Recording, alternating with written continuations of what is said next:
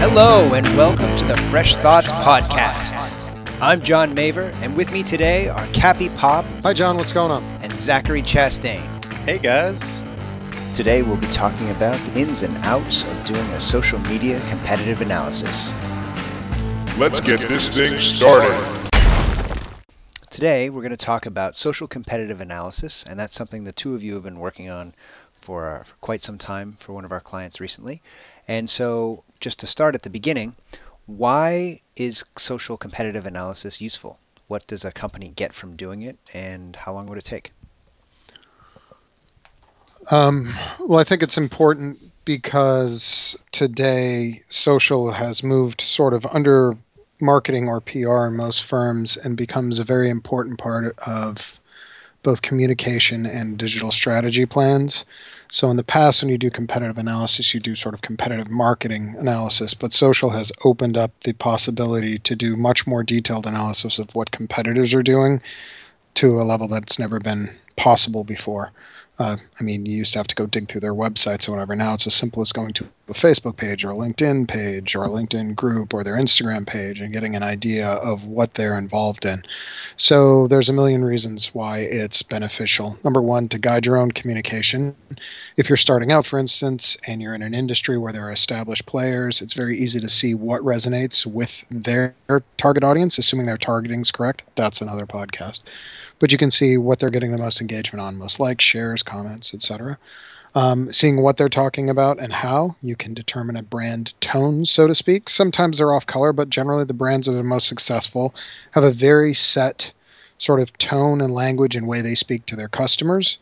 And figuring out which ones do that the best can help you guide your own communication slash digital strategy plan very easily. Um, and also to find out sort of where they're participating. So you might find an opportunity in an industry that might have a lot of competition because your competitors are not using a certain platform or a site that may be beneficial. Could be a blogging platform, could be a forum that nobody uses that is tied to your industry. Could be Instagram, could be Vine or Snapchat, something like that that they're not around or not using effectively. So it gives you a competitive advantage in that regard. And also it allows you to notice how they handle brand emergency, something like some huge explosion, how they handle negative feedback or huge criticism gives a lot of insight into how sort of agile they are and what the best way is to handle it and how they discuss that with their fans. And since all of this information is available publicly now and the tools are out there now that allow you to do that a lot more easily than it used to be, it makes it pretty important that you do this at least periodically to get an idea. Also helps you guide advertising spend too. You can see what your competitors' ads are and where they're advertising and what kind of engagement you're getting there. I think it's really interesting to see uh, who's doing what on which platforms, like Cappy was talking about, where you can identify opportunities. Because one thing that I've noticed is that even though like each brand tends to have a platform where they're really strong, and then some where they're just like incredibly weak. So it's interesting to look for those opportunities, and also you can learn a lot from the accounts that are really strong too. Like Cappy said, you can see what's working well and build your strategy based on that. I can see from a content perspective, there's a couple things that are advantageous in doing this. The first is you can test out theories. For example, if you thought that a particular type of post that you wanted to do or style of content might work really well with an audience, chances are one of your competitors has already done something like that, and you can get a feel for how it would work before you invest the time and energy into making your own. Secondarily, you can get ideas. Often, just looking at your competitors can spur some new thinking within your own business about what you could be doing to engage your customers more, reach them differently. So, given that a competitive analysis is useful, how often should a company do a competitive analysis and how long does it take? I would say a minimum of yearly, just because it can take a lot of time. I would mm-hmm. bound the amount of time spent, or you can easily devolve into spending a full time employee all the time, nonstop, since there's pretty much an infinite number of websites or engagement platforms. I would bite off, let's say, 20 hours of time and do what you can in that area, focusing on the platforms that matter most to you or the ones you know you're going to engage in. For instance, if they're really big on Instagram, but you have no budget and no possible way you can engage there, don't waste your time. Other than a quick cursory glance, it will tell you, hey, at some point in the future, we should probably look at this. But if you actually can't compete there or don't have the resources to do so, other than, hey, we should focus on this in the future, it doesn't necessarily warrant your time. Mm-hmm. Focus on the platforms that you have the opportunity to actually compete on and split your time out from there. Makes sense. How do you choose, given the infinite number of possibilities, how, how deep and how far to go? Um, for example, uh, big brands might have 10 or 15 different accounts across each social network for different business units or even different tones. How do you decide which ones to go through and, and limit your scope that way? Well, I think it's important to always understand the main brand account. That's a given. So, for instance, let's take a large company like a tech company. Let's take an IBM. IBM would be a good example because they not only have a technical or software side, they have a services side, and they have a hardware side. So, what would you say the top five pieces of information to gather are for a social competitive analysis report? The critical five. I would say, first of all, their voice, how they talk to their customers, and make a guess or propose a theory as to why. For instance, are they technical? Are they um, lighthearted and funny? Are they serious? It depends upon what their focus is, and it's an easy way to determine whether or not that brand is doing a good job a lot of times. If there's a disconnect there, a lot of, for instance, uh, old school kind of blue chip firms tend to talk very seriously, like they did back in the days when marketing was sort of spray and pray, because that's what they know, and they're sort of still entrenched in that mindset. They're getting better, but it's good to understand number one what voice and language they're using to speak to their customers and why. And if there's an you know an edge for you to maybe interact with your customers in a way that that up upends it. A good example would be casper the mattress company. Mattresses have always been a traditional model with uh, opaque pricing. Every store gets its own version of the same mattress. Customers are, are you know customers are always left out in the lurch because they can't really price shop. Casper comes in very lighthearted, very millennial, very, you know, all about the customer, super easy, we'll take care of everything. Sort of the Warby Parker approach to mattresses worked incredibly well. And I'm sure they did a hell of a lot of research before they went in on social to say, hey, look, nobody on social is talking about mattresses. We got an edge here. So, number one, voice. Uh, number two would be to find out how active they are on the different social sites. So, A, this gives you an idea of where you possibly have an edge where you can compete. For instance, if they're not participating on a platform like Instagram and you have a brand that would sort of do well visually, maybe it's a, a, retail brand, you're selling clothing, for instance, it might be an opportunity that you can not only work on a cutting edge platform, but beat your uh, competition to the punch. Also, it gives you an idea of how often they actually are engaging with their fans, constantly starting conversations that matter with people that actually want to have conversations with them on social shows a maturity, a digital maturity for a brand, might again give you an opportunity to see who's killing it and why, and maybe make some assumptions as to why they're doing well in the industry if they have a great relationship with their fan base on social sites, and one of the easiest ways to do that is to find out how active they are and also what time of day they're active, which is pretty easy to do with some custom calculations you can do in Excel and whatnot. Or tools. Most tools allow you to do this now. So, on what time of day do you find that that's harder to track now with advertising that extends the exposure of original posts? Or are you talking about more with direct replies? direct replies, actual posts made by brands that aren't sponsored, or even if sponsored, you'll be able to see when they go live to know. It also tells you a couple of things. It tells if they've automated.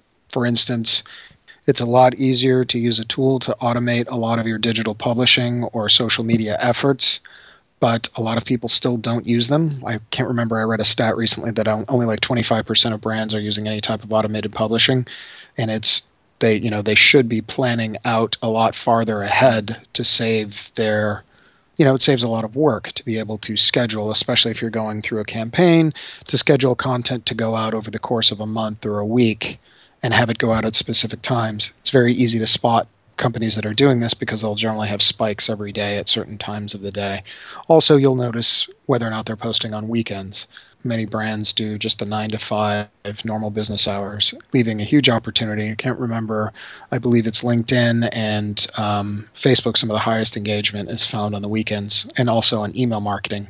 Saturday mornings when the kids are at soccer or whatnot, there tends to be a big spike of people going through social posts, cleaning out their what I would call social inboxes, and a lot of brands miss this because they don't realize that people are online on Saturdays.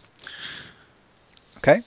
So that's number two. And then engagement rate with fans is really big. So find out based on a certain number of posts, you can choose 10 of their top posts. You can choose all of the 100 you've sampled.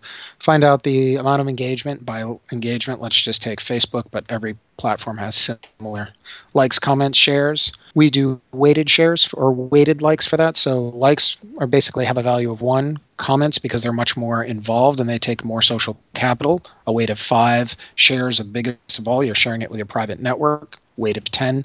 Add them all together with that multiplication and figure out what the average number of likes and, or engagement per post, and then an average for all their posts together. And it gives you an idea of how engaging their content is with their fans. You can take that one step further to find out how much they engage based on their follower their entire follower count. So that takes into account if they're only getting 100 likes on a post, which sounds like a lot based on a certain platform, but they have a million fans based on 100 likes for a million fan base, that's still incredibly low and allows you to compare brands easily. So a brand that may only get 100 likes on a post as well, but they only have 500 fans, the engagement rate based on their follower count would be much higher and actually is engaging more of their audience. Now, of course, Facebook with low organic reach can skew this, so can sponsored posts. But the idea here is it still gives you a much better picture of just the raw, how many times are their posts liked. And you have to do it this way because you don't have access to reach when you're doing competitive analysis. And that would be a better That's metric right. is how exposed, but you can't do it. So this is a good approximation. Right.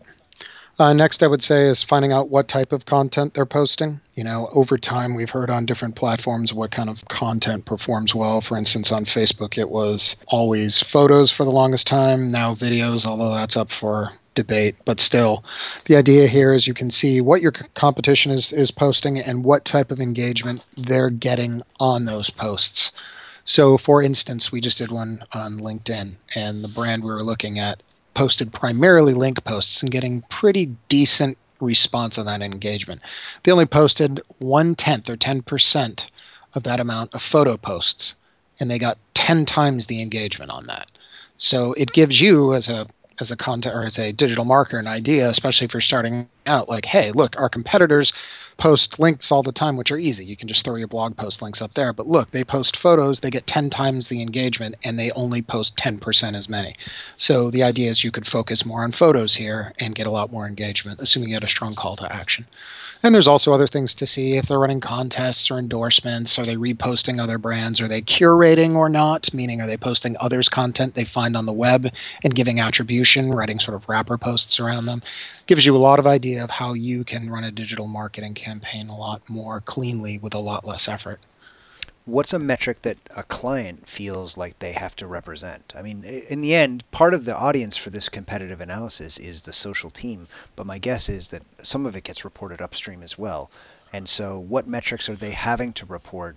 Do they need vanity metrics? Yeah, I mean, yeah, vanity metrics still matter. They shouldn't, but they do. Everybody still wants to know their number one, and they're- the easiest one to explain. It's really hard to explain engagement rate per fan per follower, for instance.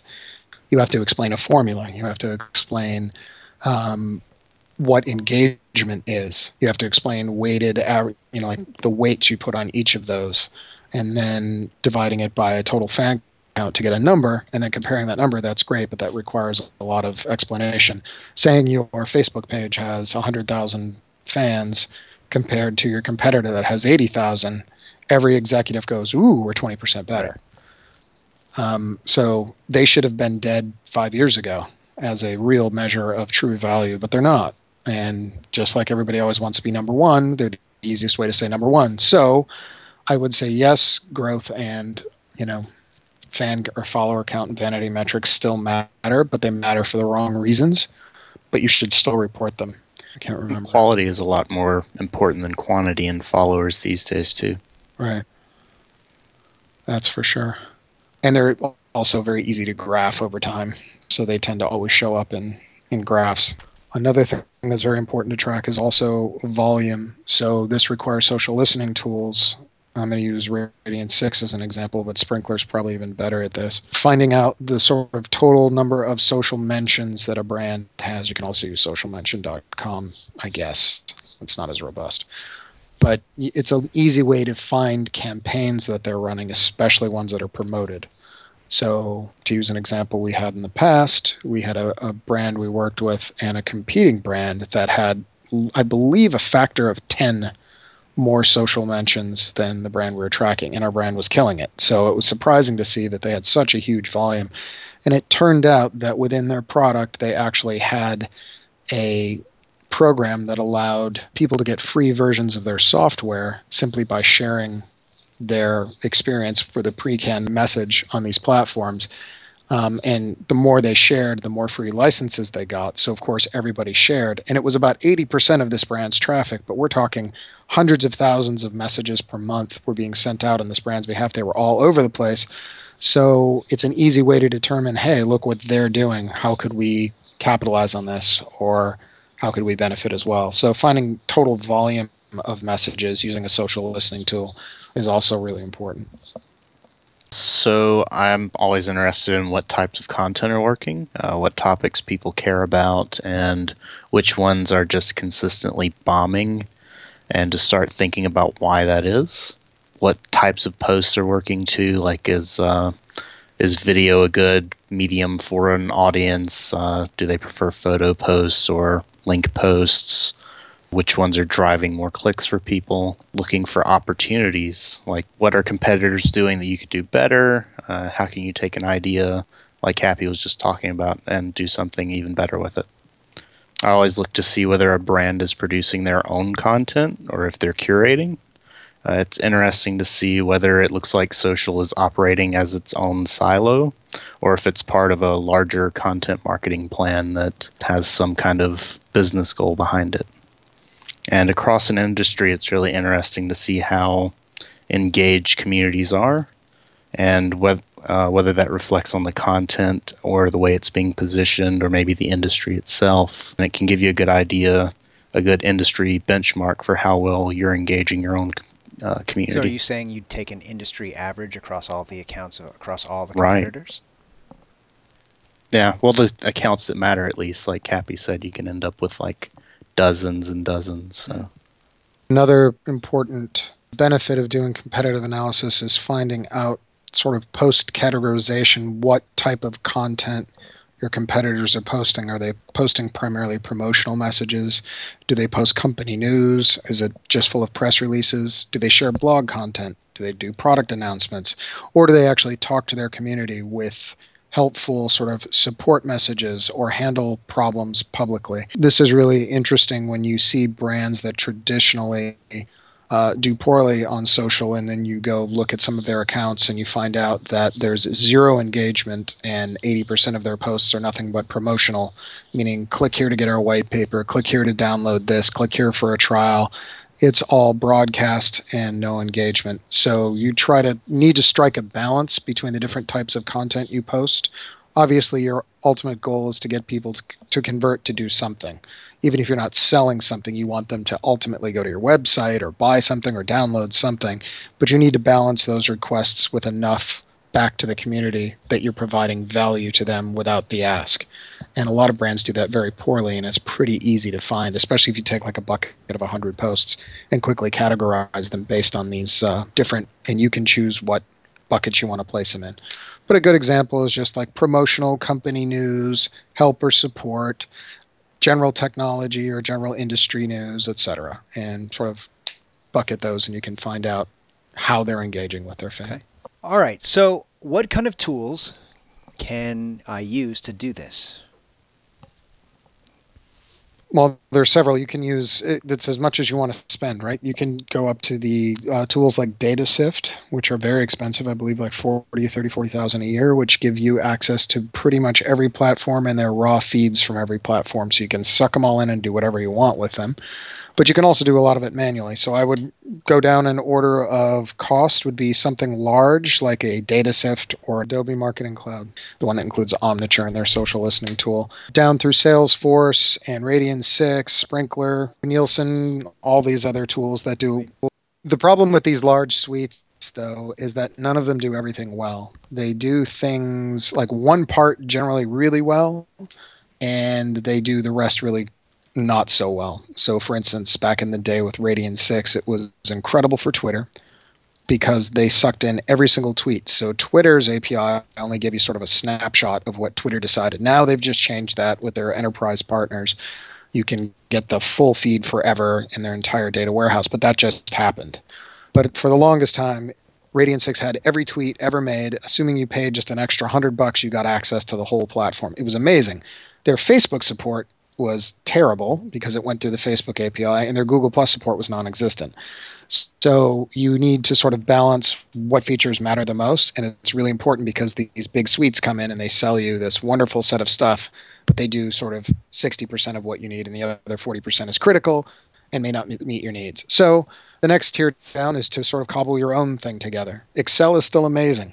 A lot of people don't realize the power Excel has, just pivot tables alone, sucking raw data. Every single platform that I can think of out there pretty much offers an export feed from your um, pages that you're an admin on or your accounts. Of course, it's harder to get competitors. For those, you can use sites like socialmention.com, or as we've done, you can write, though not necessarily you know in line with terms of service you can use stuff like greasemonkey on firefox which are client-side scripting and actually pull posts from pages yourself manually without going through an api or you can also use the apis on all these to pull them in too uh, there are limitations to that of course and especially in the case of twitter there are you know rate limiting things you have to get around but there's plenty of uh, suggestions and instructions on the web of how to write code that gets around these. But there's a number of ways. You could spend zero dollars just using normal export from data APIs and Excel to sort and create all your data, or a free copy of something like Tableau for personal use to get beautiful data visualizations for all of these, or you can spend as much as you want if you want data from every platform and you have the budget to support it. So really the, the sky's the limit. Yeah, I think the best tool that you can use for X is uh, is Excel because I'll look at some posts and it looks like it's one category, but after I click through the link, then I kind of look at what they're sharing and I realize that it it's been positioned in an odd way maybe, and it's not really what it seemed like. Like maybe it looked like it was a uh, promotional post, but then when you get in there, then it's some sort of more educational content or something. And so it's interesting to see. I can't imagine that a tool would be very good at understanding those nuances. So for post categorization, it requires a lot of manual work. Yes. To give this out. Right. Yeah, because a lot of tools offer stuff like sentiment, which every tool says they're 70% accurate. Every single one we've ever had a demo of or use says we're 70% accurate. When I manually check it, they're usually between 40 and 50% accurate, which means you have the same amount of luck flipping a coin as you do trusting their huh. data. Hmm.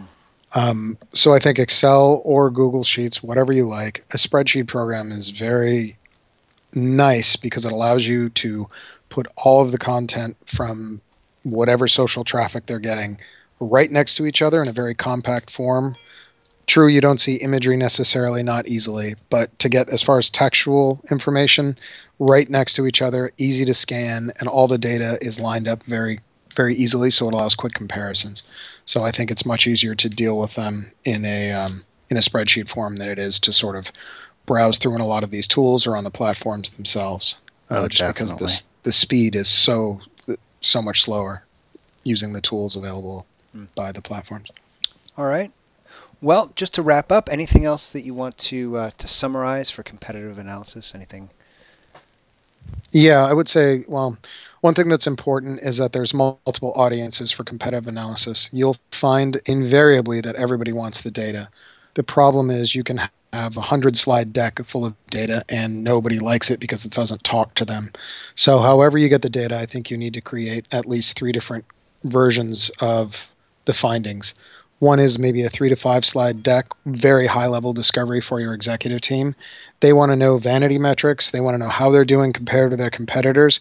And most importantly, how you can affect business value with this information. That's different in every single competitive analysis, but that's the most important thing that goes in that deck. Doesn't need to be long, three to five slides. Next is other teams within the organization. One of the greatest things competitive analysis can do, like when we were mentioning earlier, I mentioned that brand that was running that promotion, giving away free software. That's incredibly valuable for like a product marketing team or a product management team. They want to know those kind of things. Any type of learnings like that goes in a deck or goes in some format to them, but they don't need to know the minutia of engagement per post or how, you know, what post categorization is. They don't care. They want to know large themes that affect their job and then the third deck would be for the marketing or digital team to give an idea of how to drive content, content strategy, um, digital strategy, post cadence, uh, and you know like content calendars, that type of thing. Really for driving their own business. So there's really three different audiences, and one report doesn't serve them all. So I think you need multiple. Okay, Zach. That's a great idea. I like the way that you're breaking it up, where uh, everybody gets the information that they need, and you repurpose this one set of work that you've done for everyone in a way that really matters to them. Yep, I think that's really important. And another thing is to periodically update it. As Zach said, it you know it's time consuming. It's a manual process to categorize posts. It's also a manual process to go through all these accounts and find the ones that quote unquote matter to you. But yeah. once you've done that work, if you have to revisit it, it's a lot quicker. Not super quick, but you know, let's say it's 50% quicker, 60 depending upon because you know exactly what you need to collect and how to get it. Then it's a matter of refreshing the data. So after that, I would say make sure you update it every six months or if you can quarterly, but that's a pretty high resource requirement. Thanks, guys. Great discussion today. Thank you very much. Thanks. You've been listening to the Fresh Thoughts podcast from Thought Labs. Please subscribe to us on iTunes, SoundCloud, or wherever you consume your favorite podcasts. Remember, if it's not fresh, it's just awful. Follow us on Facebook, Twitter, and LinkedIn at Thought Labs, and thanks for listening.